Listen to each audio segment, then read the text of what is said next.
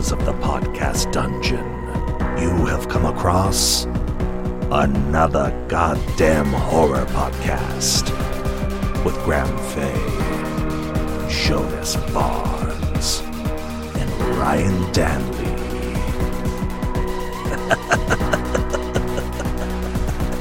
a proud member of the Morbidly Beautiful Podcast Network.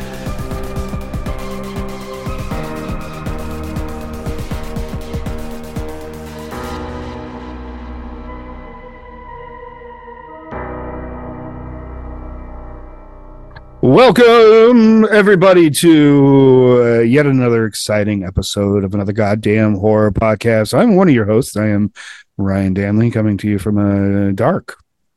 Um, it's it's actually we're gonna, I'm going to release this tomorrow, and it's New Year's Eve, uh, which Yeah. is which is the king of the bro holidays.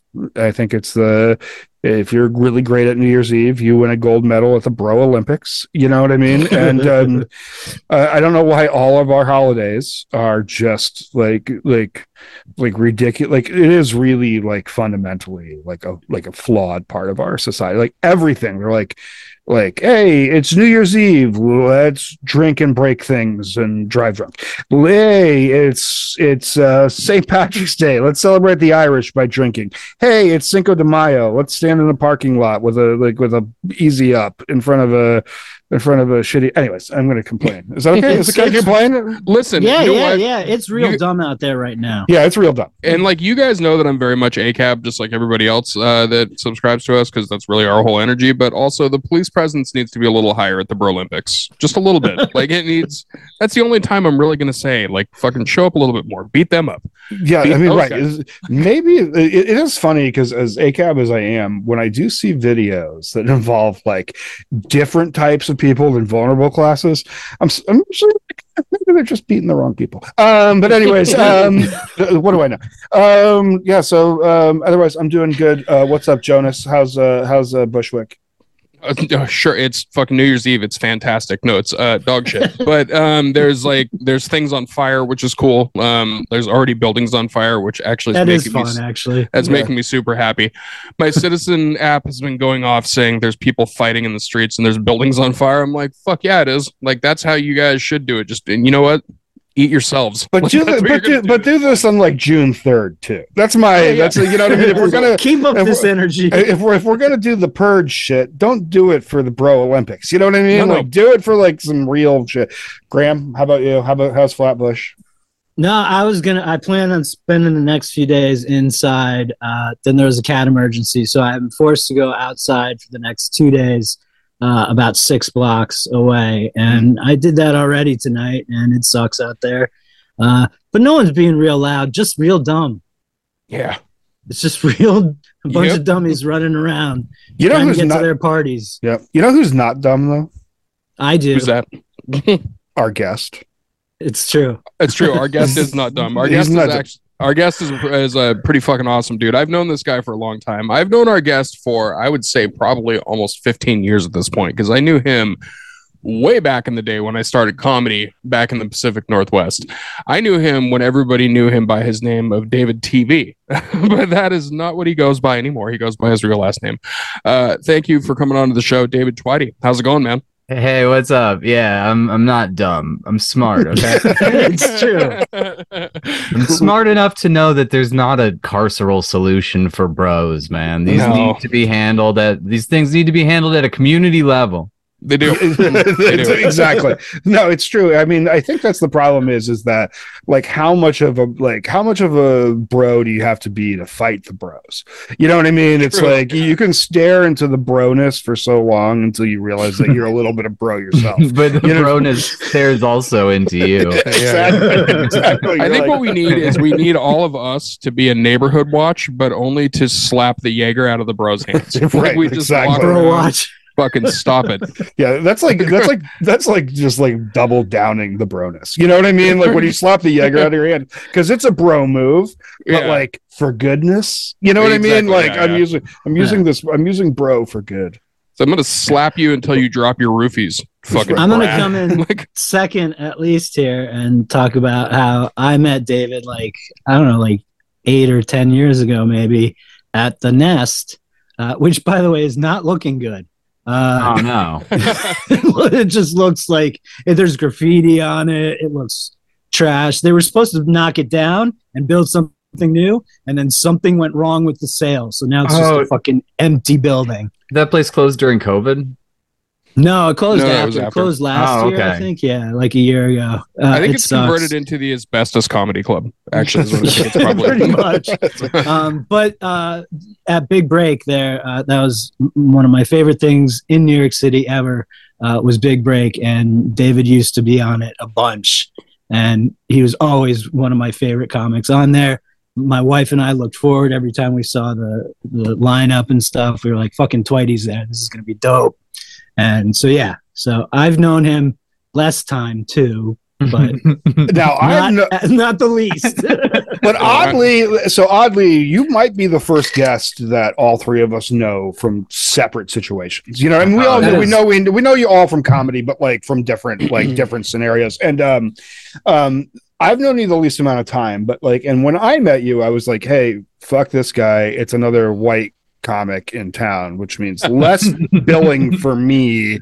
Um, and You can't be- and have that attitude in Portland, right? but he's That's but he's that you. but he's that much better than you know. I mean, Da- David's a fucking top tier comic. I mean, period. And like, and, and like, and like, I'm like right the way down. I'm down that list. You know what I mean? So just him coming in just like pushes me down like another notch. So um, this is really just a resent factory now. um, you know, no, I it's feel a- like when when I found out that he lived out there, uh, because I didn't know, and then I think you were like on a gig, and I mentioned it, and you're like, "Oh yeah," and then you never really said anything. I was like, "He's awesome. You should hang out," and you're like, "Whatever, I see him." But then, like as you got to know him more, you're like, "Oh, I want this guy on the podcast." You're like, this guy fucking fucking rules. no, I know. I've always liked it from the beginning. I was just like, you're like, oh yeah, there's a comic out there who's great and stuff like that. It's like There's I- I- another white guy. wow, it's a comic. My classic catchphrase. Here comes another white guy. I feel like, but like, okay, I have to say this though. If you're in Portland though, like,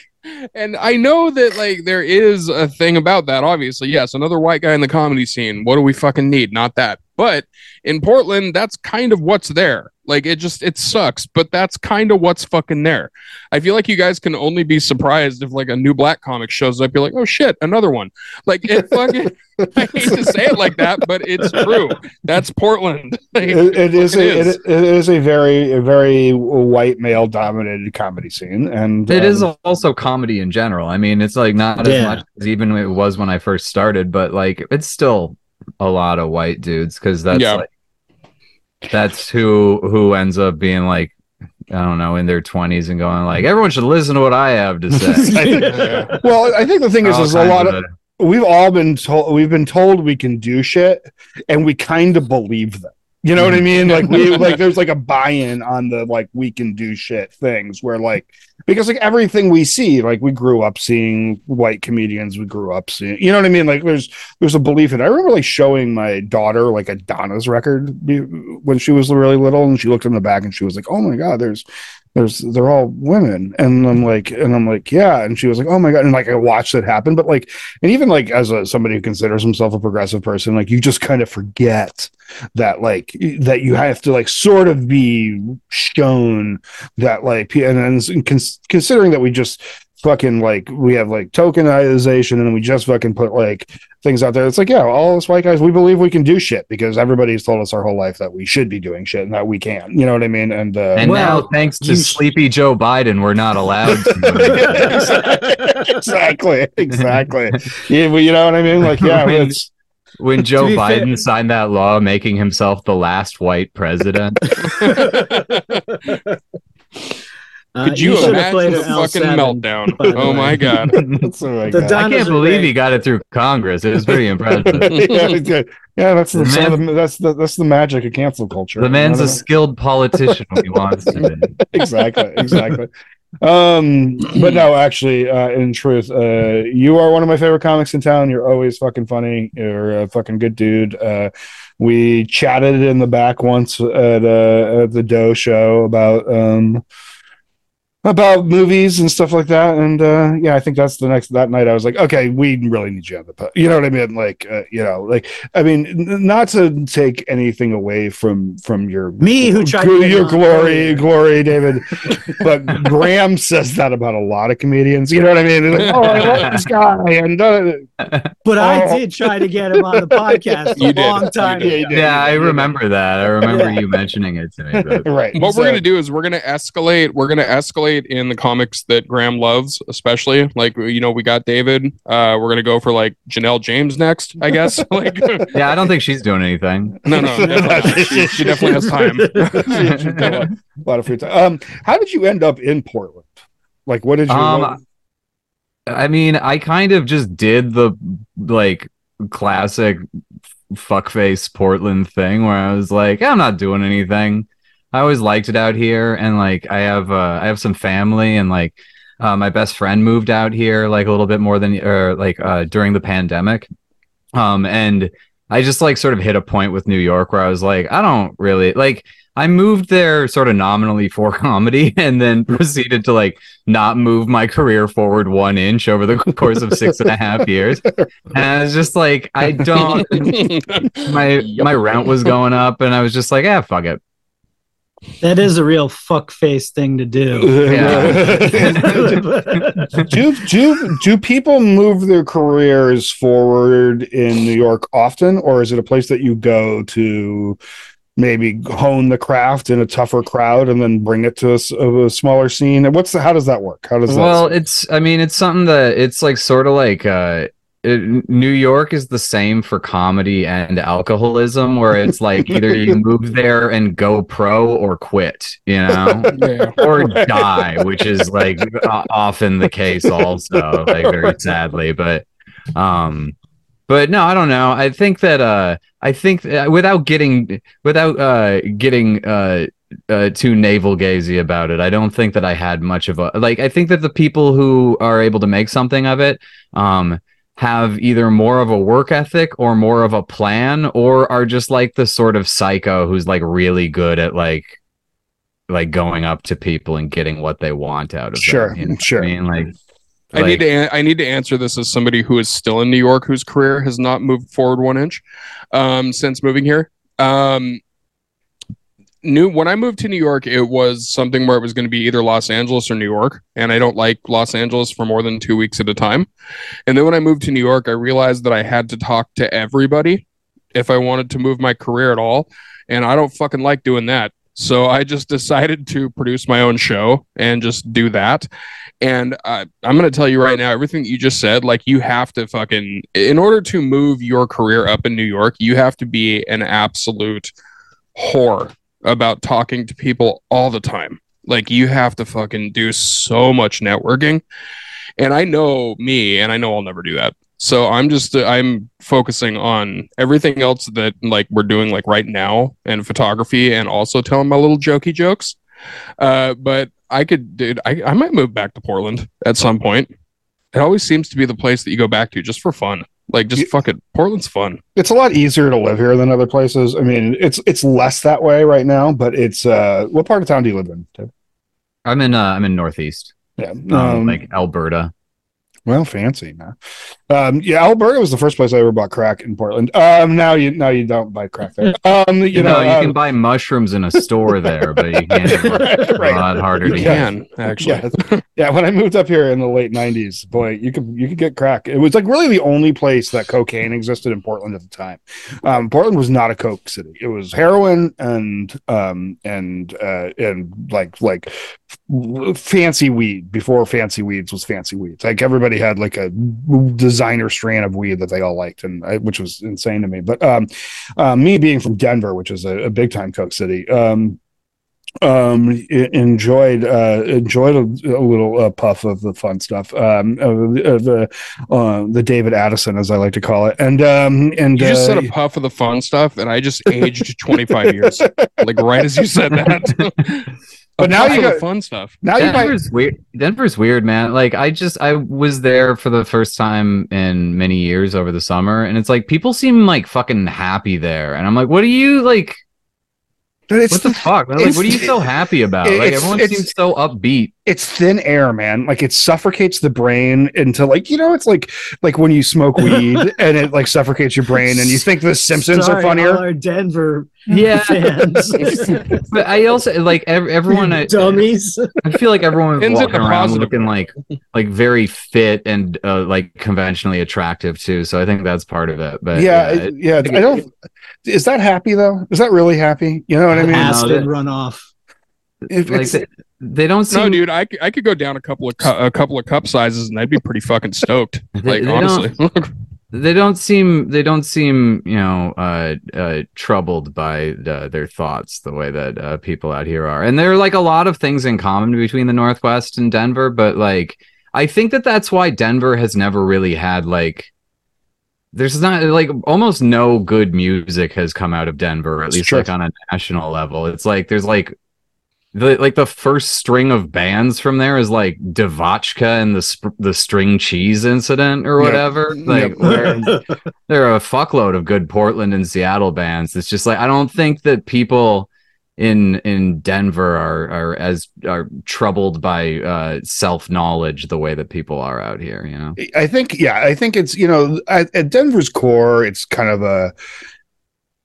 I think it's the difference. You know, I I, I put this into like weird sports analogies, which I hate, but Denver's a fucking football town. You know what I mean? And mm-hmm. like, and there's so the mentality there is just is just different. There just isn't that buy-in on like sort of depth. When I moved up here, like I was considered like conservative because like you know like I you know had eaten a you know I uh, enjoyed like eating at Chili's occasionally. You know what I mean? like Like, the- The hood. what the fuck is wrong with you? How all why? How dare you eat at Chili's?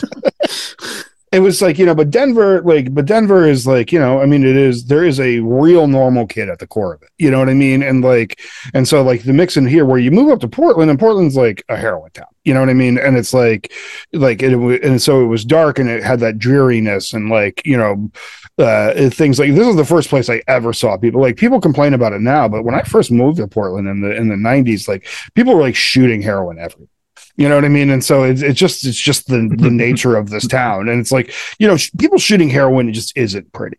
You know what I mean? It's Yeah, I well, I was at a Uber like a couple weeks ago, and my driver and the was- driver was shooting heroin. No, no, the driver was this shitty old lady who, like, uh, just like I got in, and she's like, "Man, the town's gone to shit," and it's like, "All right, dude." I was like, "Whoa, this this escalated very quickly." But she's like, she's like, "My friend was on the light rail the other day, and he had to get off because there were so many people shooting heroin on it." I was like, "All right, so how many is so many?" Like, sorry, like five. There were like five people shooting heroin on the train. That didn't happen. Okay. but also, Like, if you're Maybe gonna have one a- guy. if you're gonna have a train full of people doing a drug that's not going to be that threatening, it's heroin. Yeah, Those people are going to be fucking low energy. All right. Yeah.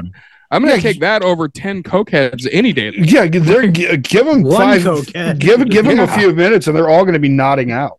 You know what I mean? Like it's like That's a fucking quiet ride. I, Right, I want that train ride. exactly. yeah um this town's very sensitive about it and like and it is weird to like um they're sensitive about like drug use and things like that everybody's like this town's going to shit but like you go to new york city and it's like you see those things you Go Like- anywhere. my my brother lives in Madison, Wisconsin. There are like a lot more homeless people around than there were a few years ago there too. So some like everybody's got to be somewhere, you know. yeah exactly and and i think it's like the most portland thing in the world is thinking that the problems that are happening in portland now are simply just portland problems you know mm-hmm. what i mean that like there isn't like that you don't go to la and there aren't there aren't tent villages and that you don't you know that shit is everywhere now that is just just where we are in this country. Like people are not surviving. And and that's just the reality of it. So you can blame portland and you can blame this and that but like what's what neighborhoods doing great in america? Like you go to the the rural and it's all like meth heads and pregnant teenagers. Um the, the suburbs are a complete complete failure you know i mean and like in the cities are they're where the suburbs are dumping their their their people that they can't. So it's just like it's like you can you can point at portland because we we propped ourselves up on this thing as this place of like some like some sort of idyllic thing that fox news has created for us. But the reality is yeah Yeah, there's poor people here and there's drug addicts. I, I don't- One of one of my favorite doom statistics is that the worst, and, and because we're talking about this, is that this the comedy horror show it's great. is taking a weird turn. It is. It's that the worst community, uh, that the worst neighborhood in America is Gary, Indiana, because nobody fucking thinks about Gary, Indiana ever. They're just like, oh no, no, that one's full of fucking drugs, like that one right there. Portland's fun drugs. Portland, that's like we used to when I used to go to Portland all the time when I lived in Seattle. Graham, you would have fucking loved this time frame in Portland. I used to go to the Saturday market, and there was always a dude that was coked out of his fucking head, but he was positive. He was like a positive cokehead, and he had two cats that were on his shoulders with leashes. They were the chillest cats ever. It's like they took all of his chill energy, and he took all of their crazy cat energy. and like they switched, and he was just walking around the Saturday market taking pictures with people and shit. He was fucking awesome. I miss those That's- Portland people. That's cool. So Blumhouse, were you also confused when you found out that it wasn't Bloomhouse? I am. I think I'm finding it out like right now. Oh, see, I don't even know what's real. It is I've Blumhouse. always thought it was Blumhouse. Yeah, that sounds right. But Blumhouse, I've heard, is the correct way. So, So, Yeah. so one of the things we wanted to talk to uh, over here, and and Graham would rather talk about than like maybe solving world problems and uh, discussing. which we're going to do on this horror comedy. yeah, you know what? Jason You- Blum is actually making a Gary, Indiana horror movie. So Yeah, yeah, we're going down the top ten. The top ten worst places in America. Gary, Yeah, yeah. Indiana, number one with a bullet. It's gonna be one of those. YouTube channels that's like most interesting top ten, blah blah blah. right. That's yeah. Um, yeah. Um, um, so we're going to talk about some Blumhouse, um, Blumhouse films. You uh, were interested in so talking about Blumhouse. So my understanding with Blumhouse, and it's it's similar to A24, and This is a new- Blumhouse SEO episode, is what Yeah, it is. yeah, we just exactly. said Blumhouse like eight hundred times, Right. Um, ten seconds. is that Blumhouse he just he like doesn't do as far as I know, I could be wrong on this. My understanding is that they don't do any like production like make you rewrite shit or make you they just want you to make the movie that you want to make and that you do that. And that's what i understand about them. I think a24 is the same. I think another one they don't there's no like oh i get studio input at the end of the movie and be like, oh, it needed more boobs or whatever. You know what I mean? Which is pretty common. You know what I mean? For A twenty four, just like put some cum in the movie. Do it. yeah, yeah. you have somebody eating a pie for 17 minutes. Yeah. Um, you know, it, but um so so so it's been interesting. So because we do get so we get people who are I think better filmmakers who don't want influence from from studios. Um I could be wrong on that, but I think that that's what I what I know about it. So I can tell you guys a little bit about this just because I went to because of Comic Con. When I went to the Blumfest thing, um, and they talked about it, they were talking to Jason Blum, and what he does is essentially they will show, they'll turn in a script to him and show him a script, and or, or like you know, him and whoever else, and if they like the script, they'll be like, yeah, make your fucking movie. Like it basically is that. Like he doesn't tell them that they have to do this, that, or the other thing. He says the script is good, make your movie, make it the way that you want to make it. And he gives them usually a budget that is not like a massive budget, but it's also not like a micro budget necessarily. Some of the movies are micro budget, but they do have a budget cap also. So like he doesn't do any movies under the Blumhouse production thing that's like a massive budget movie Yeah. all of them have you know like a relatively middle of the road um, cap on it but that's also why the quality of a blumhouse you know productions film is wildly across the board you know Yeah, it- I mean, so like it's something that I think about. Like their business model is very interesting to me because I'm like I I've been very down on sort of the state of like um like uh just motion pictures in general over the past Hollywood. it- like yeah i mean like the just i'm i'm like uh i'm a i'm a big time hater as far as like the mcu shit goes and whatever and like i i, I mean regardless of whether those movies are good or not which they're not i mean like the the some of them are like some of them hold up i think are- and are pretty good and i never really need to see them again like i watched them on a plane and that was fine or whatever but like I, I think there's I think there are some good ones, and I think the overall arcing con- uh, thing of it was pretty good. I think Ragnarok is good. I think Winter Soldier is a good movie. yeah Um, I mean, I think that some of them are good. Is it still good? No. I mean, Um, regardless of that, like, and they're and they're you know they're they're trying to use every part of the buffalo at this point, and they're Sure. sort of down to the dregs, where it's like, Right. oh, we made a movie about the Marvels, and it's like, who the fuck are these people? Uh, like, even like several years ago when they first did Ant Man, I was like, okay, I think that I'm like about done with this. Like, I'm not gonna fucking see a Ant Man movie. Um, But uh I like the Ant Man movies. but what I uh, the the biggest issue that I have with like with major motion pictures over the past 10 years and I think that it's sort of I think that that's that wave is sort of crested like between a number of things like people's contracts expiring in the MCU like basically them hitting a good end point for people to leave with Endgame and stuff like that Mhm. like i but i feel like my issue with those movies has always been lack of specificity. Like they're all so broad. Like when you're putting 250 million dollars into making a movie you are banking on every single person on the planet seeing this fucking thing. Mhm. so they're sort of made to be as unobjectionable as possible. And like also, I mean, there's the stuff about like Edgar Wright was originally supposed to direct Ant Man and then he left because they were like, you got to do this to set up the next movie and shit. Um, but I think that Blumhouse and like what has happened in horror more broadly is like sort of the opposite of that and is like exactly the type of shit that I like, which is sort of ex- has been sort of you know dormant in other genres where you do have like sort of mid-budget movies where you can make something with like 30 million dollars like and they'll get maybe they'll get like one big name in there like Ethan Hawke seems to like doing these and stuff like that.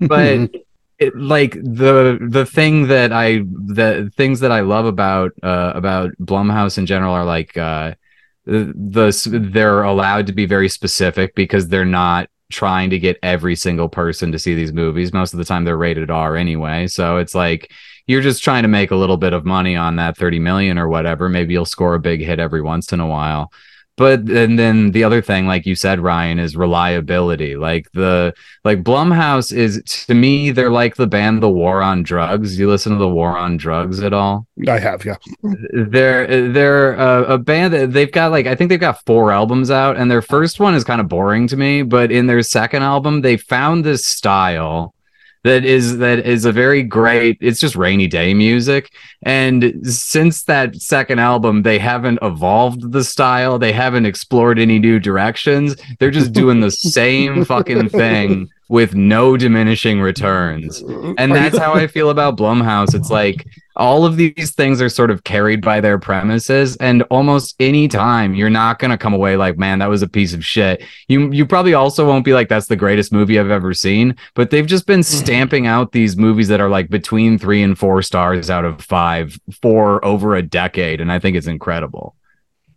I, and I and I fully agree, and I also think that you just uh, just also described Motorhead. Um, but it's uh, who has- Absolutely, yeah. far, far more. Far, far, I mean, I like Motorhead, you know, because you like Motorhead, or you're like, you know, I mean, you have to like Motorhead, but um, but it's um like you can even like not like Motorhead, but you got to kind of like Motorhead. You know what I mean? Yeah, Like, that's where I am. yeah, yeah. It's like I like I don't like I don't want to like I don't want to listen to I don't like listen to a lot of Motorhead. But if somebody came up and said, "Hey, here's a Motorhead shirt," I'll be like, "Fuck yeah, I'm rocking that Motorhead shirt because fucking Motorhead rules." And it's like, Yeah. um, but um, yeah, I think that it's um, yeah, like everything that they're putting out, and I mean, they are working with like, I mean, they've worked with Jordan Peele and they've worked with Mike Flanagan and they've worked with M Night Shyamalan and they've worked with people who are good at movies. So there are so they are being picky about what you know. what I mean, they're it's like they're they're still working with like people who can deal like a. I mean, we'll do another music reference. I you know I saw the the Cure a handful of years ago. I've always liked the Cure. I've, I've enjoyed the Cure. Um, I was a punk rock kid, so I dated a lot of people who like the Cure. That's just seemed the way to be the way that worked, you know. And uh, you know, and uh, uh, but I went and saw the Cure, and I saw them in a outdoor uh, like um, amphitheater, um, which I typically not the kind of place I like to see a show, but that's where they were. They were. They were at an amphitheater, and I was a little worried about seeing this kind of like classic, like goth core band, you know, you know, goth pop band. It's like, how is this going to be? And they were actually able to come out, and it's literally the best show I've ever seen. And um, and I kind of feel like the Blumhouse movies are the cure. Like they are like they are still like an independent they still have that darkness and they still have but they have that like pop ability that, that can fill something like an amphitheater you know what i mean? That when you watch like a, a jordan peele movie it still has that independent vibe to it but it still will like blow you away like a big blockbuster movie can too. It's also just an intelligent way of making the films as a distribution company and as a production company because what they do is they have all these movies with these mid budgets to where they d- are able to make a little bit of money, like you were talking, David, to where all of those movies that make that little bit of money will make up for the occasional movie that just completely shits the bed and makes absolutely no money to where they're still above ground enough to where they can continue to do this to other filmmakers and allow them to come in and make whatever their vision of the movie is. And also the fact that they don't really tell them like you have to do it this way, that way, or the other way, because they're not trying to do that. They're not trying to take hold of the actual property of the movie, you know, of anything like that. And they're like when Jason Blum was talking about it with a new movie that's coming out called Night Swim, the guy that's directing Night Swim is a first time director. And when he presented the script to Jason Blum, he was just like, "Oh, the script is awesome. Like, do you think that you can actually make this movie though?" Because the guy, like I said, was a first time director. And also, I mean, you mentioned Jordan Peele and Mike Flanagan. They were uh, maybe not Mike Flanagan, but Jordan Peele certainly was the first time director when he worked. with yeah, absolutely Uh, yeah, Mhm. absolutely Yeah, absolutely. And Mike Flanagan was I don't I, he he has like now he has like this empire, but he was certainly not like an established name when I didn't really like his movies. I like his TV shows way more than yeah yeah than You any movie. you didn't you didn't like hush or oculus or or They were okay. I didn't really like Oculus at all. Huh.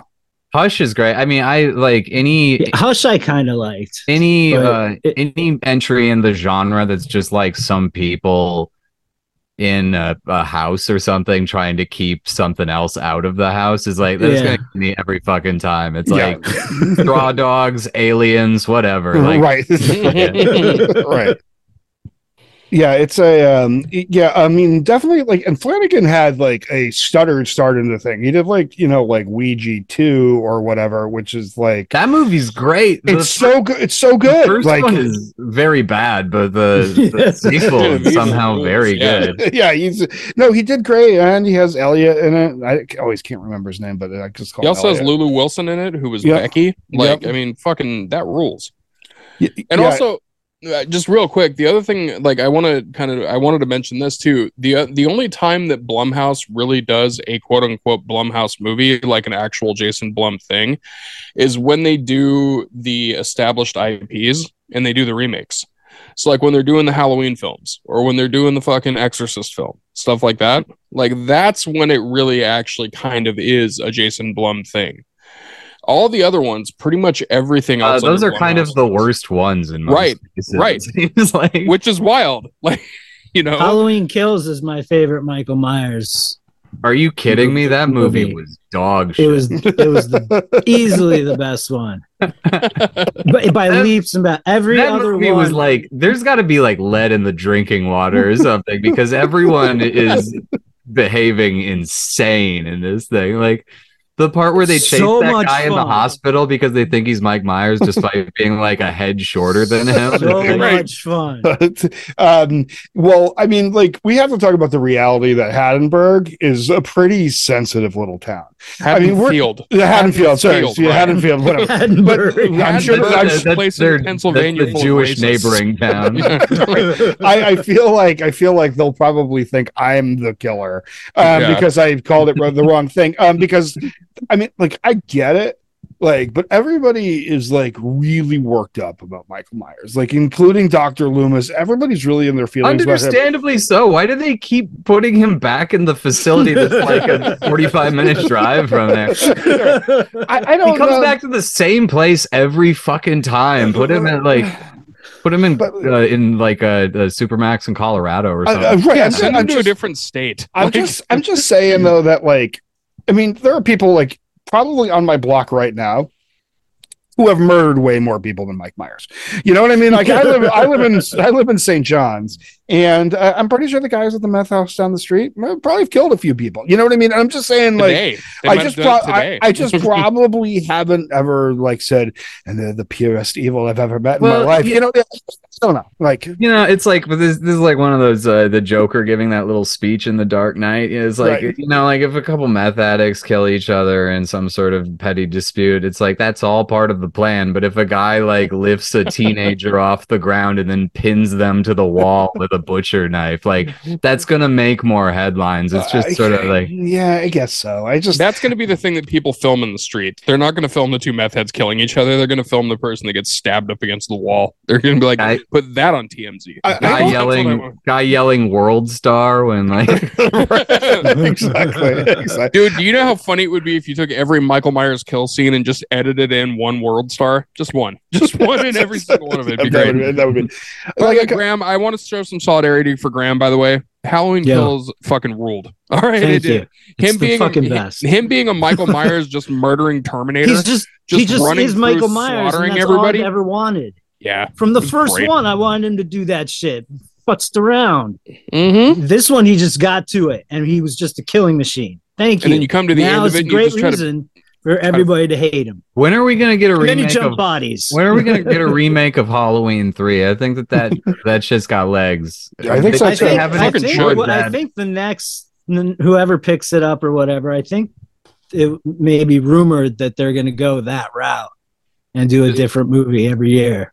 I mean, I love an an- I love an anthology like the VHS Yeah, movies are appointment viewing every year. That's another thing where it's just like, yeah, there's always like one great one, and then, like any any horror anthology series where it's like there's one great one, there are a couple of pretty good ones, and there's one that's not that great. It's a pretty good way to like kill 90 minutes. Like, Kind of Yeah. is. sure. Totally. I want to. I want to get. i still Halloween think VHS is the most consistent franchise in horror. It is.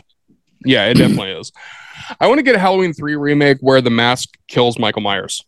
That's what I want. Like at the end of the movie, it's the wait, mask. the, ma- the mask, Jim Yeah, Carrey. like- exactly. Yeah. He's No, it like would be- smoking. And he cuts him in half. right. It'd be fucking great. Freddy No, it- versus Jason versus the mask. Yeah, there you go.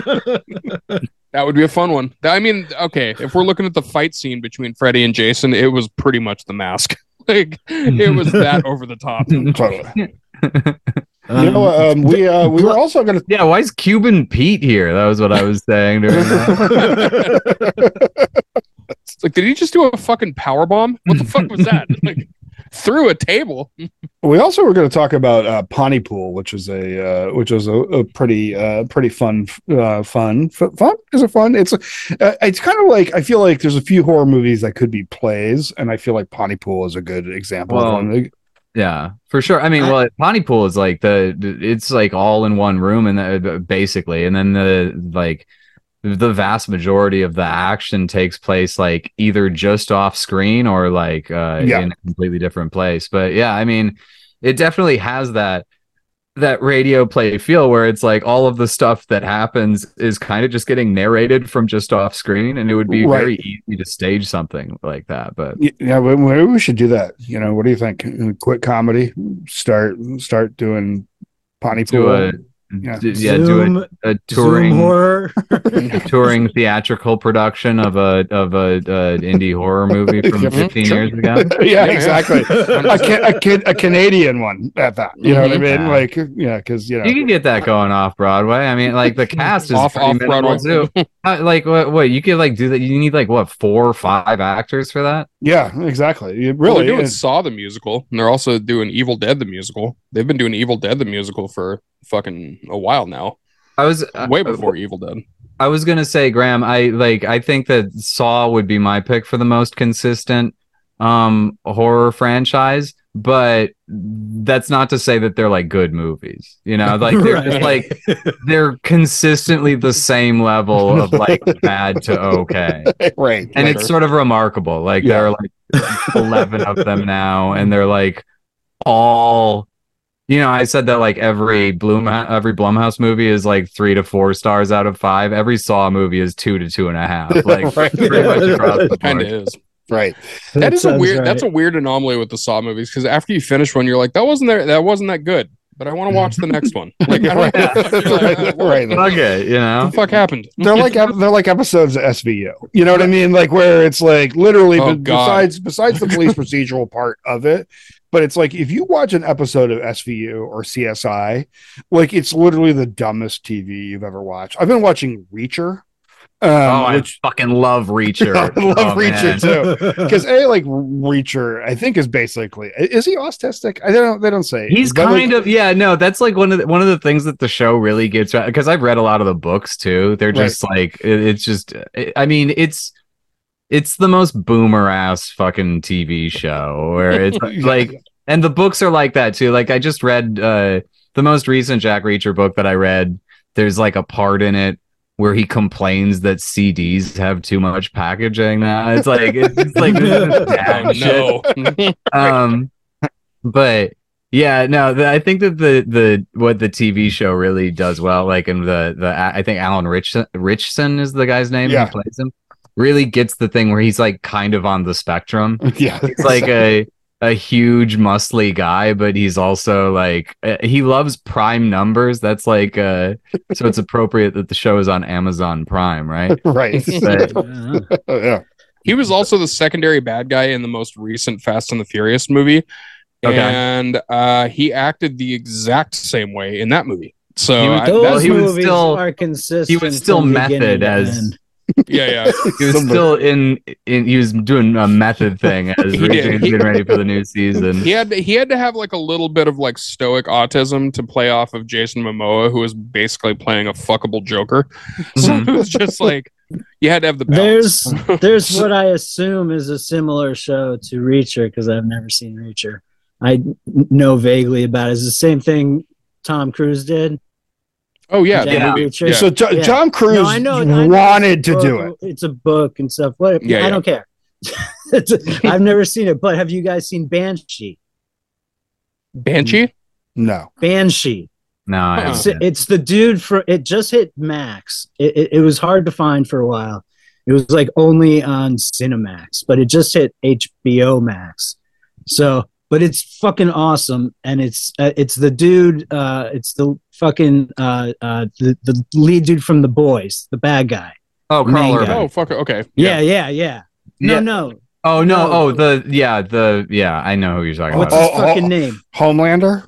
Yeah, yeah homelander homelander it's him and it like i had no idea i watched banshee years ago it's fucking great and then homelander completely different but banshee is another uh, white guy kicking ass i think he pretends to be a cop he's on the he's on the run runs into a town that's like we need a cop and then That makes so sense. he's like i'll be the cop but it's like a city it's weird i don't really remember Very but much a it's Reacher fucking type show. awesome yeah. Well, Uh, I mean, it's, like the the Reacher TV show really nailed the casting, and like the that was a big critique of the Tom Cruise movie is that Reacher is canonically like a Le, uh, like a LeBron James sized man. He's like Right. fucking enormous. He's like 6'5", 280 or something like that.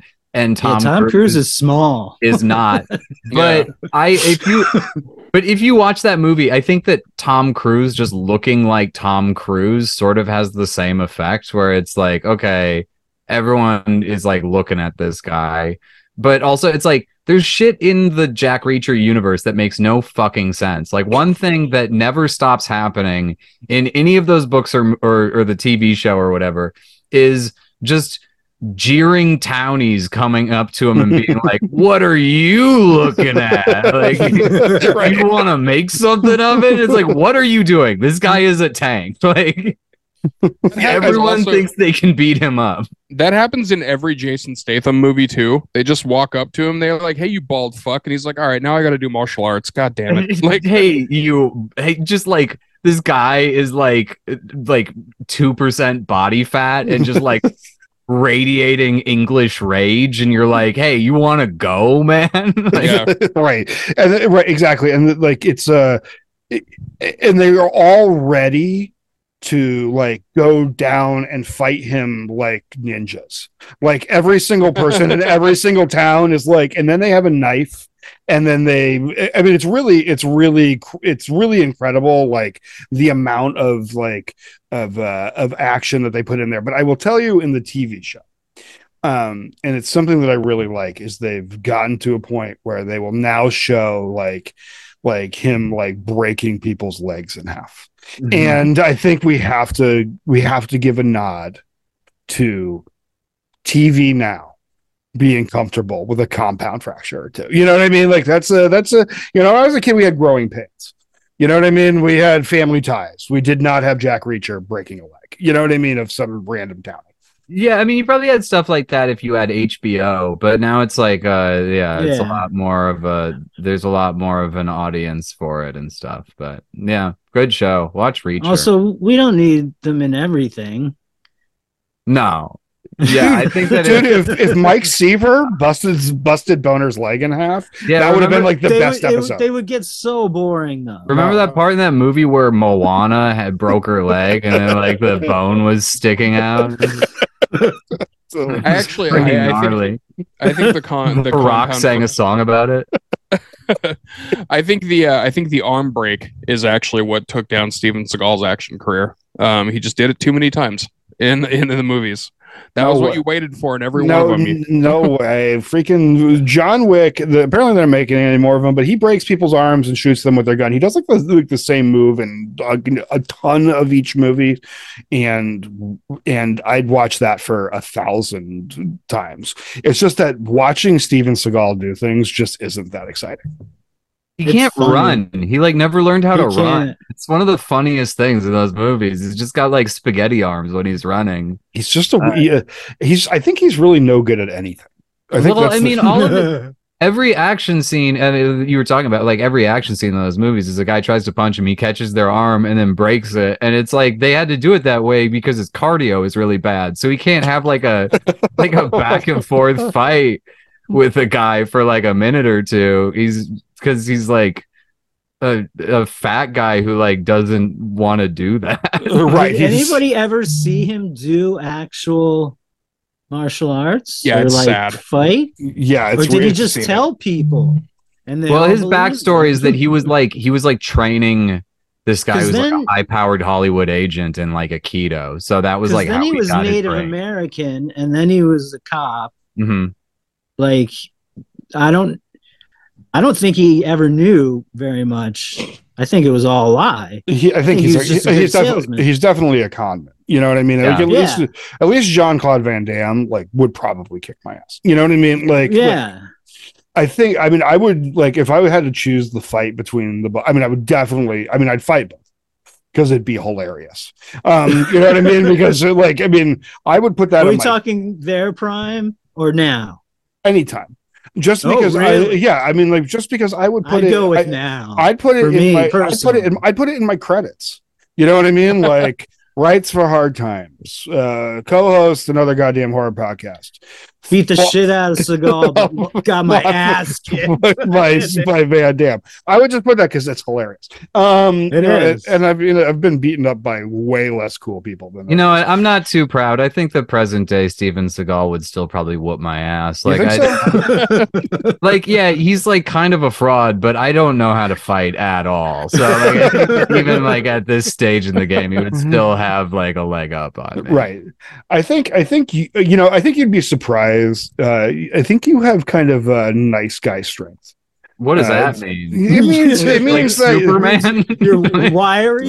you're wiry and you're like and, I and just like, like and you're and you're like and you're like a good guy you know what i mean and like some like Mhm. good good guys like when they get like the problem with like like like meatheady dudes and me having some meatheady dude to me i can say is that you get kind of cozy with the whole thing. So you like it's like you know you, you know like when you're like staring off into space while you're driving and you might like hit the curb a little bit you know what i'm saying because you're like too comfortable driving where like you would be like in there and on the action and you're and you're nice so like i wouldn't put it past you to like have oh because all nice guys like have that my yeah my special move is going hey man come on it's I don't like know. feared I'm- finisher I'm, I'm Yeah. I'll, I'll stand behind you and I got money on you, but if it starts going s- south, I got you back. Okay. That means David, we'll David stay Mortal David in Mortal Kombat doesn't do fatalities. He only does friendships. Get over here, please. Come on, I, Share a gotta, cake. I want to show you something. yeah, he walks into a phone booth and then comes out and goes, "I'm sorry, I had to take a call. What were we doing?" Like, Um, do you think? Um, I know that we've uh, we've uh, talked about all these things, but do you think you can handle our Sinister Six? sure. You think you think that's a possible? Um, I don't know. He might be too nice for him. yeah, you think We're also should- supposed to think of a new name for this, but I forgot. Okay. You're getting sued by the estate of Stephen. We. It's only Sony. Sony's like, listen, we're gonna make that shitty movie. All right, don't now you dare call that. six yeah, if we don't, we lose the copyright on it or whatever. All right, Freddy or Jason? Uh, Freddy. No, no question. I mean, like, No The- comic has ever said Jason. Like this uh, i have like some affection for the friday the 13th movies but they are just not good. None of them are good. Like they're all at least pretty bad and some of them are truly awful. I think that jason x i can make an argument for. I think that that was one where they were like okay we f- finally it took us like eight or 10 or nine movies. We finally ma- found like a genuinely interesting way to do this by just like upping the camp level to this extreme but almost all of those movies are just god awful you're gonna you're gonna make Graham really sad. Yeah, but at uh, least- at whereas I Like know a Friday the Thirteenth shirt. So then some of the friday the 13th movies or i'm sorry some of the nightmare on elm street movies are awesome and most of them are at least okay yes, Most. I- most. Cool. All right. What's the difference between thriller and horror? um it's like pornography i don't know but i know it when i see it you know like uh, That's a really good answer. that's a great I- answer. I like because yeah, I don't know. I'm trying to think like because uh, to me, like uh, uh, you know, Silence of the Lambs is a thriller, and uh, I'm trying to think like I don't know. Do you think Green Room is a horror movie? I think it could go either Survival way. horror. It's survival horror, like so. I think it does fall under what what my what my definition of of horror is, but but yeah, I yeah. So like, I think it does fall under that, but I can see how it could kind of live in. Because Yeah.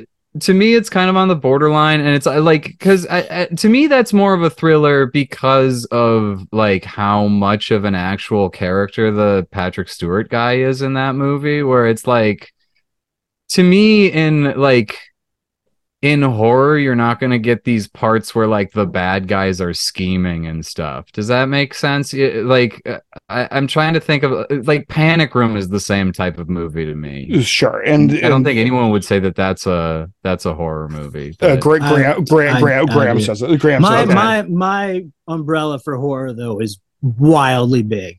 yeah, The one Uh, that I've always had the line on was seven. Seven can kind of go both ways. Like Yeah. it's kind of like it, it's got horrific elements, but also at its core, it's kind of a police procedural thriller. But then Mhm. when it gets into the actual crimes, they're really fucking gross. yeah. So no, it's the, like, just like they're so grotesque that yeah. Yeah. I take it like pretty literal like horror if it's horrifying to anybody in any way. uh, I think it's horror.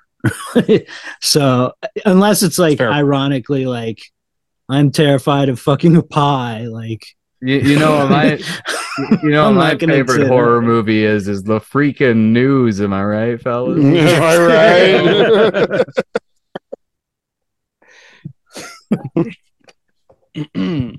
All right, Graham. oh shit yeah I've read these things almost 200 times and still can't remember them. Uh, what horror movie influenced your taste the most? Oh man.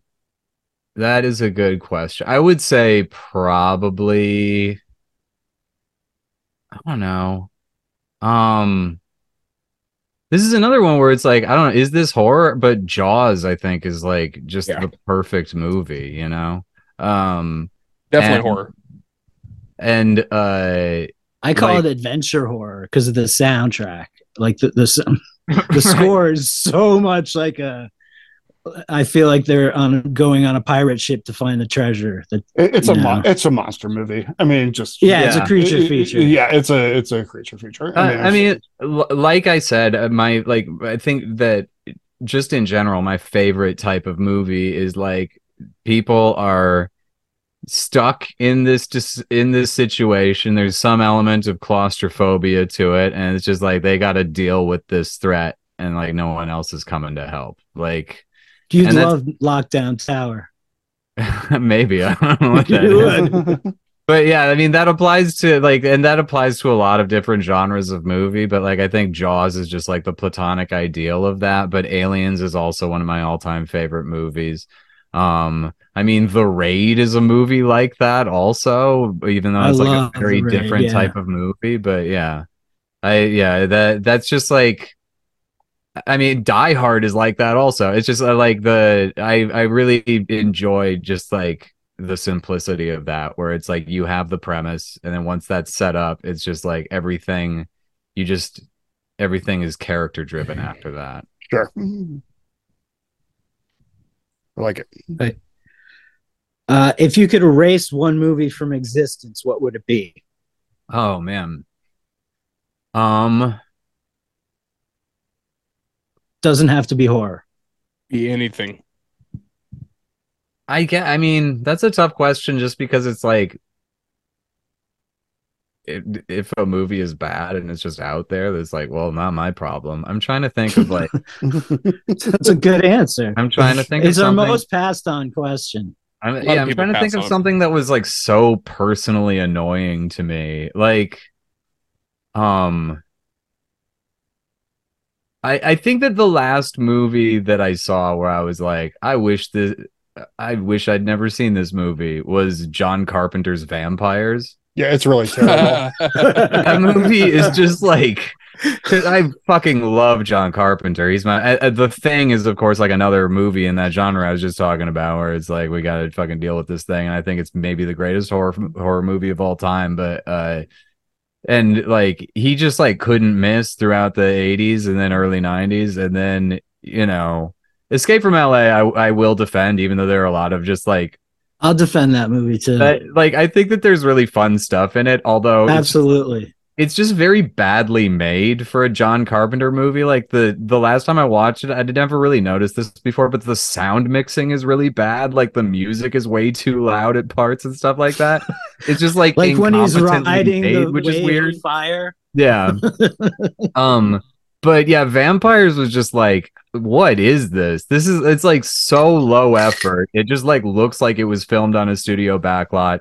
Even the soundtrack is really bad, especially by John Carpenter's standards. I guess that's my answer. yeah, that's good. I like that. That's a good one.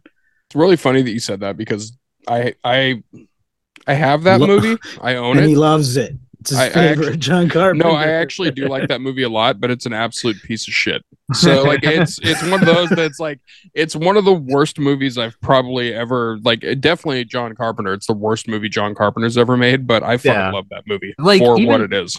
Even like like Ghosts of Mars is fucking insane, but it's like fun, you know, because it's just like it's it's also like what is this? But you know, Just because Ice Cube's in it. Yeah. Like, he just shows up and he's like, that leads fucking into our next question. what is his name? Isn't his name like Desolation Jones or something? yeah, like Yeah, that? yeah. yeah. Uh, are ghosts real? Uh, no. Um, y- that that doesn't make sense to me. I like the, the way that the way that we conceive of them anyway, where it's like. I don't know. I thought that the first season of American Horror Story like uh, dealt with some of the contradictions of this in a very funny way. Like one of the things in that show was like if you leave the property lot that the haunted house is on, you like go back into the house. Like the ghosts like can't leave. They can't cross the property line. So right. it's like so it's like you're a ghost. You're like an eternal energy that's like tied to the earth and also subject to like zoning regulations. no, I've, I've, I've always thought that. Like, why is the There's house like- so? Right? There's like the- an office downtown where they have like the a property map and like the you're you're actually subject to the rulings on that. So Yeah, you're they're like, yeah, You know that'd be good, but um, but you know we're really big ca- into capitalism here, and uh, and the Bill Lumbergh from Office Space Yeah, shows we're- up we're- to talk to the ghosts. we're Like, big on private property. You know what I mean? Like the afterlife are just just a bunch of Republicans. You know what I mean? My Yeah. theory is ghosts are the ghosts of aliens now. That's why there's not so many. And they can Mm. just go wherever. Okay, that feels more realistic to me. yeah, that's, Yeah. That's, I want that. I want everybody to go. Let's throw aliens in there too, and then somehow they cancel each other out. right. That actual sentence just gave Alex Jones an aneurysm. Like, I uh this is this is just just a, a fun thing to think about from me for free. Uh it's the the like demon or monster or whatever from It Follows, but it's it's Austin Powers and he's doing the dance from the beginning of the movie. he's like always coming towards you, but it's like. Can I can I be honest with you guys about something But uh, yeah. I don't talk about a lot? I've uh, never seen Austin Powers. Not even any of them. It's not great. Even, not even a minute. holds up it. still really funny i watched it last year for the first time in a while the first one is still great diminishing returns but there's still good bits in the second and third one too Yeah, I, yeah, uh, you should watch. You should watch Goldmember, where he walks around being stereotypically Dutch and eating skin. It's uh, it's very horrific. It's it's one of Beyonce's terrible performances. It is actually very much. She's not a good actor. No, Uh, no. All right, last one. Midsommar or Hereditary? oh man i like them both a lot and i kind of and one of the things that i appreciate about them is how different they are uh while both being very fucking ari aster movies i just think hereditary is a masterpiece like i, I think it's like that is like maybe a top five movie of all time for me and it's like uh uh, Midsommar is great too, but like I just think Hereditary is so much more intense and frightening, and like, uh, I don't. It seems like it's got a lot more depth to it to me, whereas Midsommar is like very unique and interesting, and like the way that it's like it has such a uh an unusual look to it. Like no other movies look like that, but it's kind of it's sort of a i think it's kind of a shallower movie. Like i don't think that it's a, it feels as personal. Like ari aster just like took this script that someone else had already written and then turned it into being about him being a bad boyfriend which is like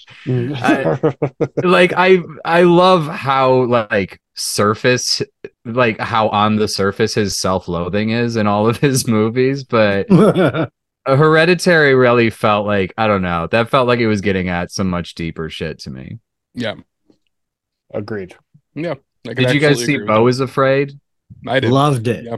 Oh man. Yeah, that's like one of the most loved it. stressful movies I've ever seen. It is really stressful.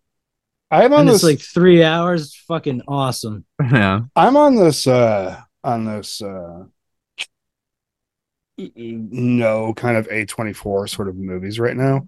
So i haven't watched beau is afraid. I just I, like i i like occasionally i'm just kind of into what like i'm watching reacher for a reason. Like i just want something that's like sort of like dead inside. You know what i mean? I want it as dead as as It goes Uh, down it, it goes down so easy. it does. It's just like it's just like i i laugh my ass off like when he's putting bodies in the trunk and like breaking the legs in half to do it. Like i laugh my ass off at that. It's, Mhm. Comfort hilarious. it's it, exactly. It's like it's just perfect and i don't need to i don't need to like spend a whole lot of time like like It's so good. In one of the in one of the Jack Reacher books, uh there's like at the beginning of the book, he is like even more jacked than he usually is because uh he's spent the past few months in Key West working a day job where he's digging swimming pools by hand.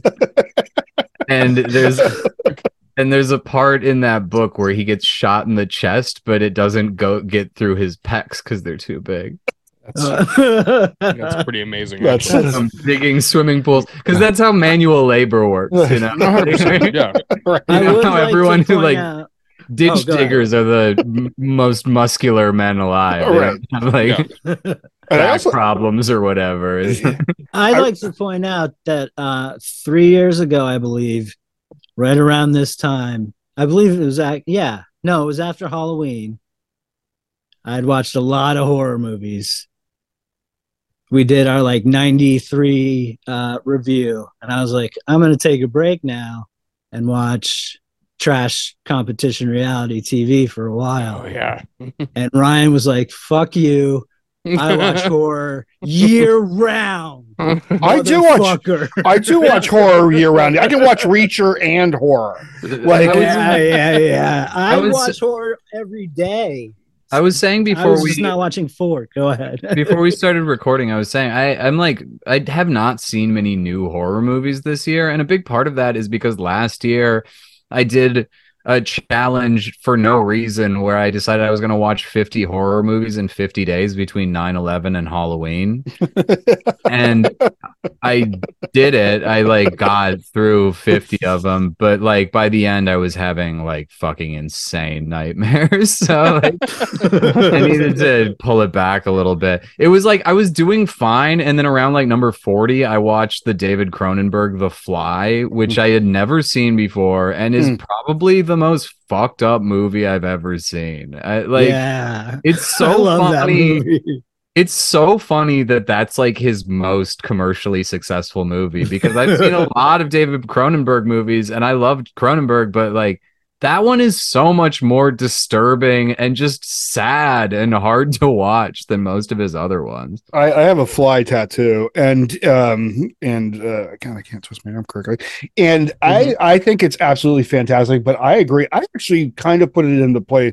I put it with Jaws, where it, it was like widely commercially popular, but also kind of fucked up. You know what I mean? I bring this up on the show a lot, but they fed like a ten year old kid to Jaws.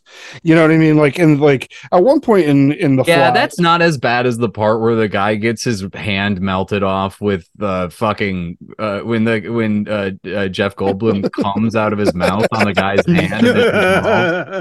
That is still fracture. worse, I think. There is also a floating dismembered leg in Jaws. You know what I mean? Yeah, it's not like is- that's that's uh, whatever. That's kid stuff, man. Like uh, it's still, like it's just it is not as gross as like you know like I guess it just sort of depends on what you care about, but for me anything involving fingernails falling off is just like uh, uh, pretty tough and then just like the general decay like when his ear falls off or he's like uh like yeah i don't know that movie's I- fucking I kind of, I, kind- I kind of like that his dick is in the, uh, in the, in Yeah. the, fucking- in the medicine cabinet. It's Yeah, a it's good- solid, solid bit. The Brundle Museum the of Transformation cabinet. or something like that. Yeah.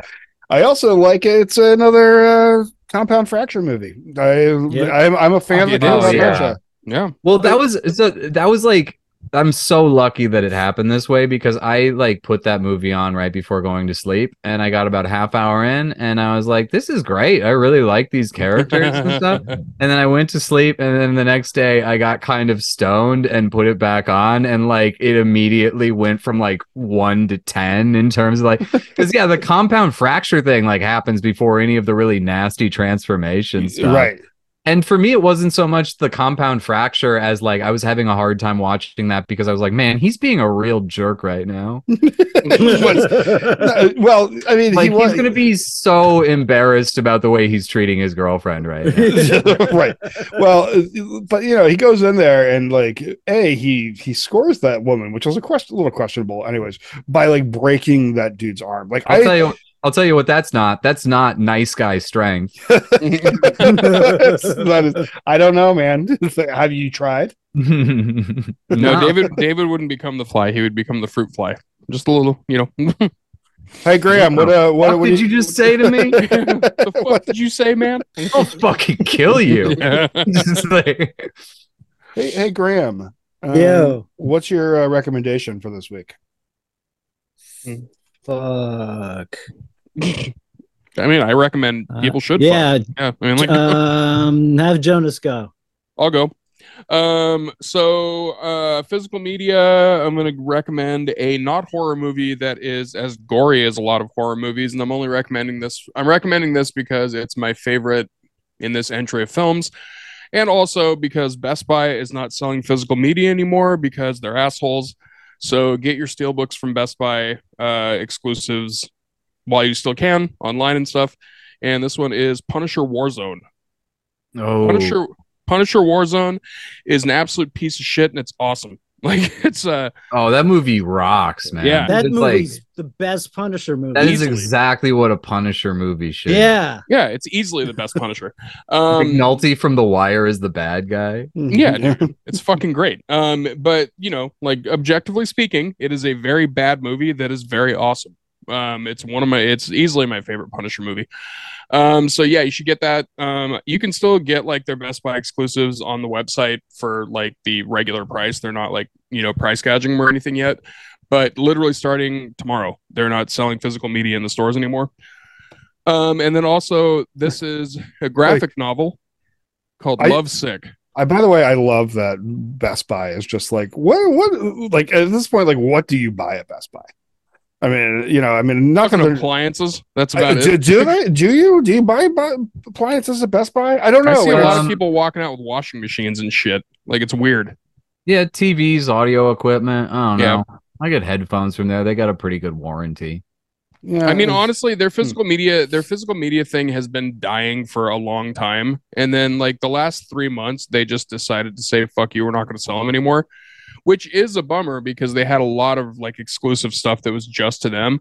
But uh, Walmart is unfortunately the one that's coming in and taking the crown now, and they're going to be the one that's doing all the exclusives and stuff. So, I have man, I to. just I just remembered I dropped an AirPod down a storm drain yesterday.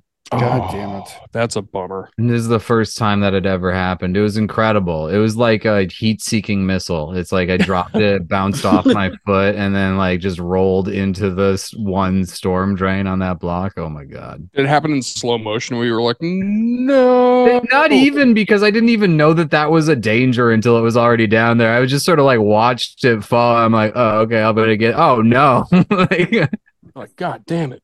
yeah. Um, so yeah, my other recommendation was this one. It's a graphic novel called Lovesick. There's an entire series of them.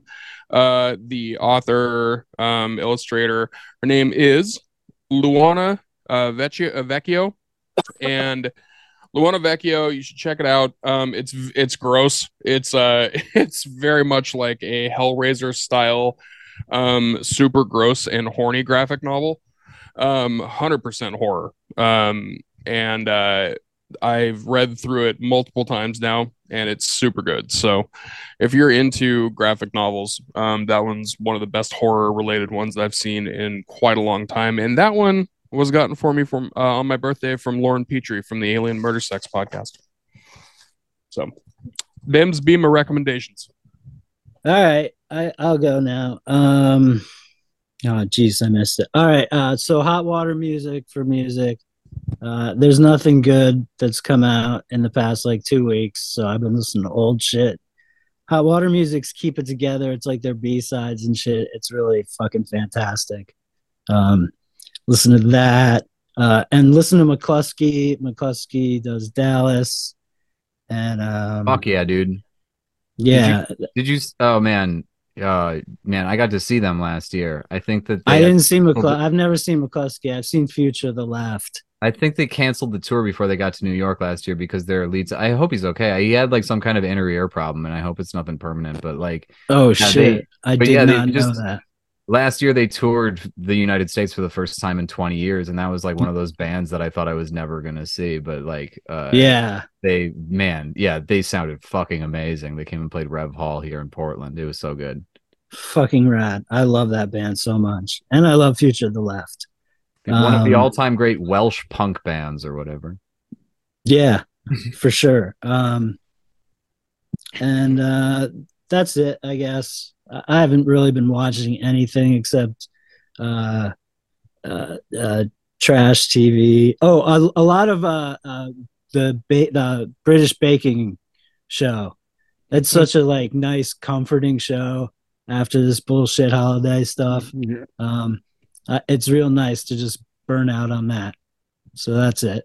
Also, music. Uh, I'll throw one in there just to add it to it. Uh, Dead Air Tooth Grinder or Teeth Grinder. I just sent it over to the boys not too long ago. Oh ago. yeah, that was fun. Um, yeah, they're a fucking great band. Uh, called Dead Air, and I've listened to a lot of their stuff since I sent that over. Uh, fucking great band. You should check them out.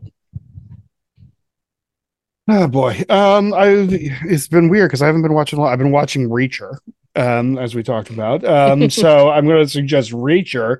Uh, I'm not really going to suggest it, but if you watch it, you'll probably be like, "Yeah, I can just keep watching this." Because Yeah, yeah. Uh, like every episode, he's going to break a neck. You know what I mean? Like we can It's like a trust bowl of that. cereal. You can Right, just keep going. You just keep going. You're like, "Eh, just if I just keep milking the bottom, I'm just going to Mhm. keep going. Yeah. Uh, I am going to suggest the last podcast on the left's um, uh, series on uh, the. Um, it is. It turns out it's not a soccer team. It is a rugby team that crashed in the Andes. The Alive uh, um, Mhm. people. Their th- their three part series on that is um, absolutely fantastic. I, I enjoy the I enjoy the um, I enjoy that they changed uh, uh, people so quick when they had problems on their thing. And Ed Larson has been a great addition. He's actually pretty. He's a funny funny guy. Um, have you guys ever worked with him? Ed Larson rules. Yeah, Yeah. he's great. Have you ever worked with him, David? No, I don't know who that is. He's a I, stand up. I haven't either. Yeah, he's Yep. a sta- he's a stand up, and he's uh, and he's uh, and he's uh, he is the new like third host of uh, last podcast on the left. Um, after the He used to float through New York a lot, but he hasn't been in, in like in quite some time. He pretty much like kind of stays in California for the most part. Yeah, and um, is, but uh, the series on uh, that uh situation in the Andes, uh, a lot like their Donner Party party series. If you, I was gonna like- say that was like because that's like a class. I haven't listened to that podcast in a long time, but that's like one of their classic. Uh, Yeah.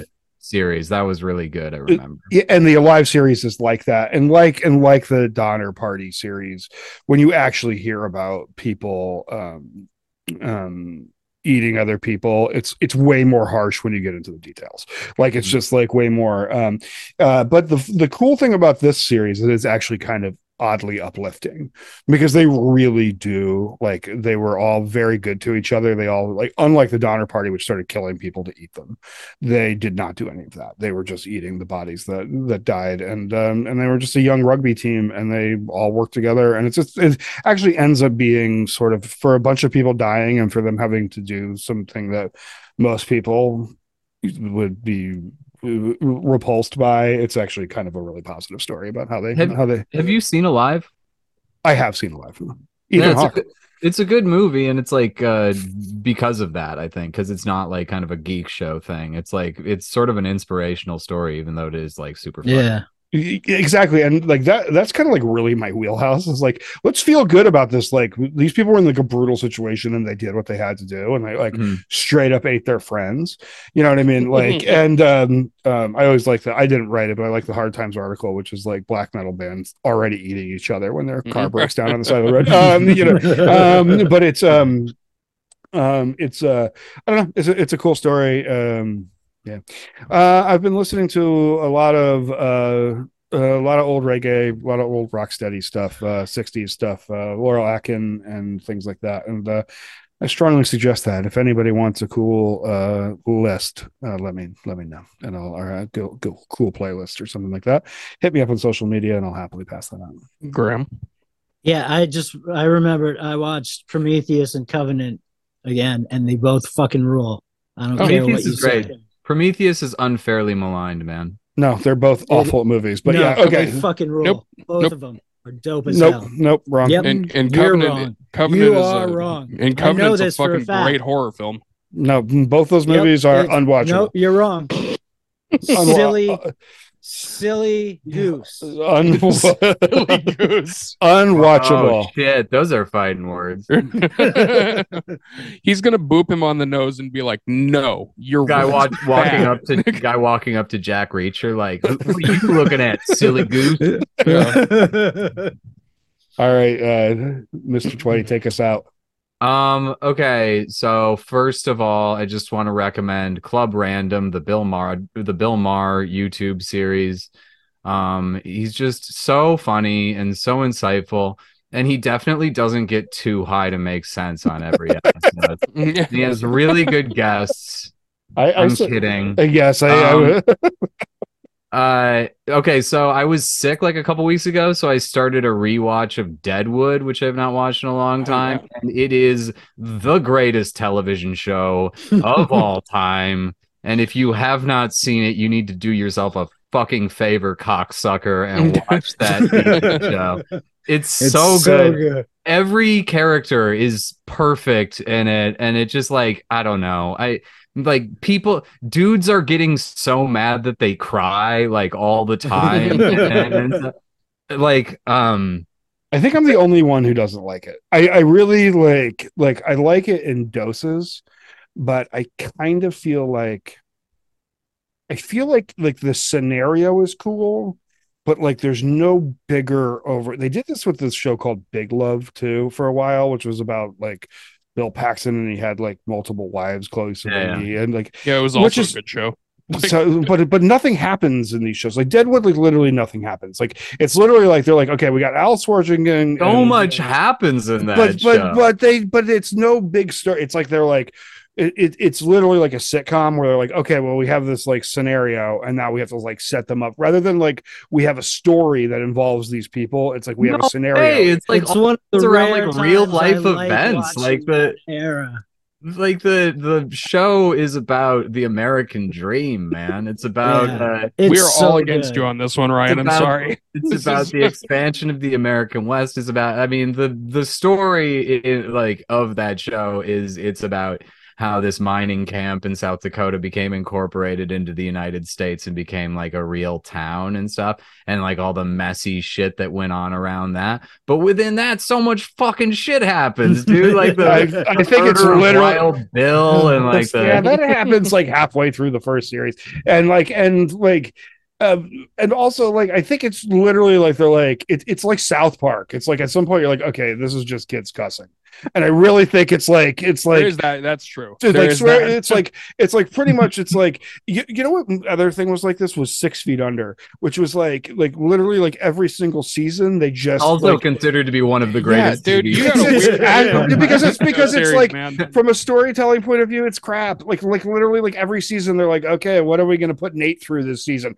until God they damn, finally you're kill wrong. it. No, You're so no, wrong. no, it's wrong. Yeah. It's it's it's, it's, like literally now nothing. you know how I Man, I watched The Sopranos. They're just doing mafia stuff the whole. yeah, it's true. You're gonna shit on Rome and Oz and Carnival too. What the fuck is wrong, Man, early two thousands uh, HBO in general is is one of my recommendations. Fucking It- it fire. is great. Mm. Um, Whenever uh, Deadwood gets slow, though, somebody does just walk onto the screen and just be like, "Hey guys, cunt." All right, I gotta go. like.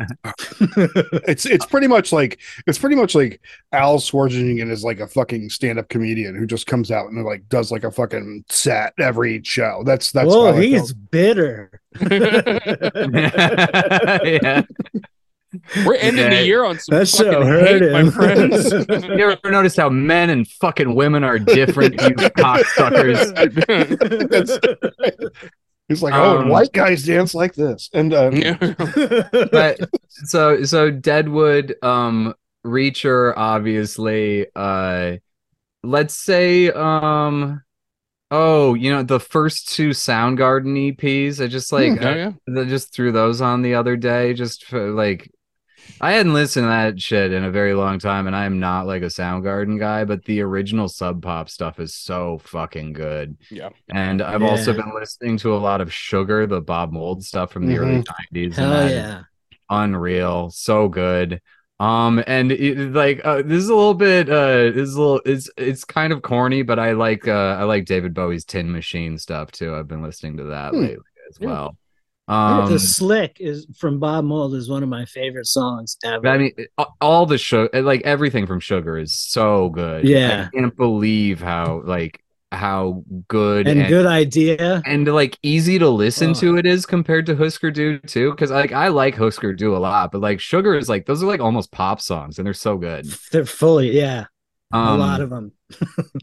And then uh, the other thing is the Guys podcast. I don't know if you guys are familiar with uh, with Murder Brian on t- on Twitter, but uh, it's this guy Murder or this guy he goes by uh, Murder Brian is his uh, Twitter handle. His name is Brian Quimby. He has a show called Guys, a podcast about guys.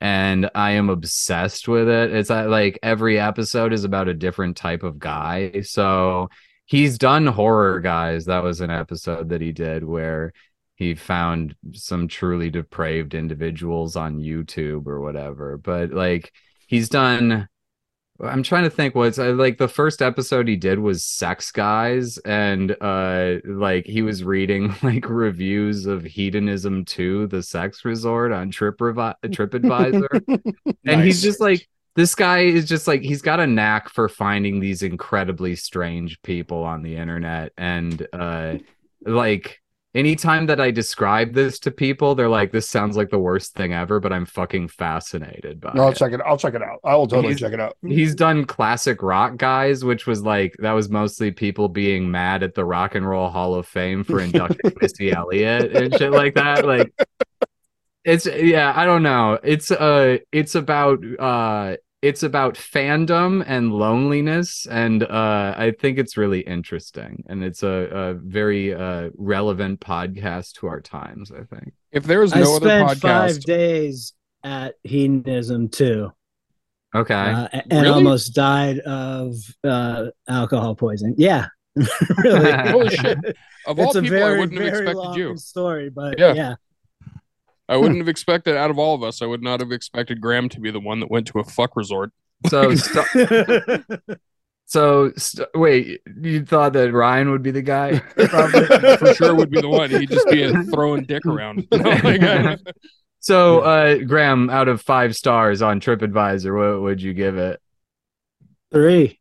Okay. No, four, four, four. Okay, that is pretty. That's a pretty strong endorsement. Because Yeah. I've never really. I don't go to a lot of resorts, so Mhm. I don't have a lot to uh compare it to. But I had Yeah, a good great. fucking time. It'd be a great review. Just like this is the only one I've been to, so four stars out of five because I almost died. I had to knock a star right. off. Right. It was the year uh, uh, the Marshall Mathers EP that came out the day before we left for it. Oh, that's a fun timestamp. Yeah, It's, yeah, it's an interesting time in in white history. Like, Oh fuck, uh, David! It's uh, great to uh, great to see you. Um, I'll see you probably in yeah, the that was so ne- next couple weeks. You got anything coming up? Uh, anything big? You're uh, Um, yeah. So, uh, January of Portland, January fourth. I'm going to be at. Uh, I'm going to be on Fifty First Jokes here at uh, Revolution Hall Show Bar. Um. I'll be on. I'm on that too. So we- yeah it's gonna be great it's uh, the, that's like such a fun show and i'm really excited to do it again um january uh 11th i'm gonna be in independence oregon at uh i forget the name of the venue you can find all this stuff on my website seattle uh january 12th and 13th i'm gonna be opening for my friend kate willett at club comedy seattle and then i'm gonna be in washington dc january 26th and 27th at hotbed uh comedy dc Fuck Cool. yeah. Fuck yeah, dude. Nice work. Um, thanks to everybody for uh, tuning in. We uh, um, we have uh, been uh, having, you know, we took uh, last week off, um, you know, because uh, because we care about Christmas and family. Bullshit. I actually couldn't handle it. Um, we had a great show lined up, and I We all had our own holiday meltdowns. It was yeah, great. we had, it was great. We like literally every single one of us, like like nearly was killed. Um, so yeah, yeah. but you know what? We kept people kept listening and kept tuning in. Um, United States still number one. Let's see what states number one. New York number one, California number two, Oregon number three, Washington number four, Texas, Texas, um, Pennsylvania, Arizona, Illinois, Ohio, Virginia, Colorado, Georgia, Tennessee, DC, Massachusetts.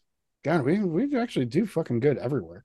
Um, we spread it around. Let's see. The, the our least listened to state is uh, Wyoming, which uh, you know, it's There's only like eight people. It has there. the Like, fewest fine. people, so that's Yeah. like yeah. yeah, and you know, um, the fewest people I give a fuck about. Um, and um, no, I'm kidding. There's gonna Damn, be like three cold. fans in Wyoming that are No. just like you piece of shit. You piece of shit. Ryan has alienated so many states of, of fans. Well, listen, I'm from Colorado, and if anybody in Colorado wants to talk about it and, th- and say that I'm Listen wrong, To our show more. Oh, you guys could- have like a you have a rivalry over who's the best rectangle state. exactly. hilarious. Yeah, that's that would be that's a good. Actually, Uh, his shitting on Wyoming was just a bleeding over from him shitting on Deadwood. He just does not like people in those states. yeah, Colorado, Wyoming, Arizona, um, um, four corner states and above. I mean, no, I mean, like Wyoming's got its good point. Like you can buy amazing crack in Rock Springs, um, and uh, I saw probably the scariest looking person I've ever seen in Casper one time when I Yeah. stopped for gas. There. I mean, Makes sense. Wyoming's like a fucking like a for real place. Like I like, there's a couple states I wouldn't fuck around in, and it's one of them. Like Montana thinks they're tough and like Western, they're not. No. Go to Wyoming. Wyoming is like is is is is for real. There's just something. It's something about that cold wind that just like butt breaks them. You take you take 80 through Wyoming, and I'll tell you, it's uh, uh you, you- your chances of dying pretty solid. Yeah. Um, UK coming in second, Canada you're in third, New Zealand solidly in fourth place with Germany right behind it. Australia, you fall into fifth place. You're actually tied with Sweden and Turks and Caicos. Turks and Caicos Islands, Sweden and Australia still in there, and then India. How do we have so many fans in India? I, I like I just like I which is just the most fantastic thing in the world. Like I love it. I like ate Indian food for dinner. I, I love I love India. Like I love the idea that we're great there, which is just followed right by Mexico and then Poland, Netherlands, and France. Um, thank you so much for everybody. Oh, and then Puerto Rico. Um, thank you so much everybody for uh for following us, and uh, I hope you made it through the holidays uh less scathed than I did, and uh, and the rest of our team, um, because uh we we nearly killed us. Um, It was a rough one. it was this one was rough. This one was uh, particularly rough. I even said at the beginning. Big this shout episode? out, big big shout to the what? this episode was. No, no, No. this this Okay. holiday. So no, This this, episode, this episode is actually This was we, rough. We almost we're not Wait. having David back. We barely No, no. survived the last one. Yeah, yeah. no, but shout out also to the Army of the Goddamn, uh, Michael Foley, Drew Muldowney, Stephanie Gurley, Katie Wyken, Chris Fortune, Alan Graham, Bacon Bits the Cat, Angela, uh, Jasmine Pettit, Jason Daniels, Jake Jolly, Mom, Ron Knobloch, Kristen Pearl, Manny Velazquez, Coleman Rosenberg, Ryan Smith, Jared Warren, uh, Michelle Vizina, Brandon Housen, and that's it. Thank you. um, and uh, that army of the goddamn is our Patreon supporters. And uh, if you want to get your is. name, you want to get your name read on there, go and uh, go to AGHP six six six at uh, Patreon, and uh, we have multiple tiers. We even have a one dollar tier if you just want to say thank you uh, for this thing. And And, Also, just real quick for that Army of the Goddamn, the first uh the first 2024 episode of the Grindhouse on Patreon is going to be coming soon. And the movie that we're covering is Dead Girl. So we're going to get real nasty about a movie about necrophilia. So it's going to be a fucking gross one. Uh so if you're into extreme horror, that's what we're going to be doing on there. And also, uh shout out to Morbidly Beautiful uh for having us on the uh having us on the channel there uh you can always go to morbidlybeautiful.com and check us out there uh, along with our Linktree so but support everything that morbidly beautiful is doing there because they're they got fucking podcasts they got articles they got reviews they all sorts of shit so definitely check them out start fires, break glass. Bye.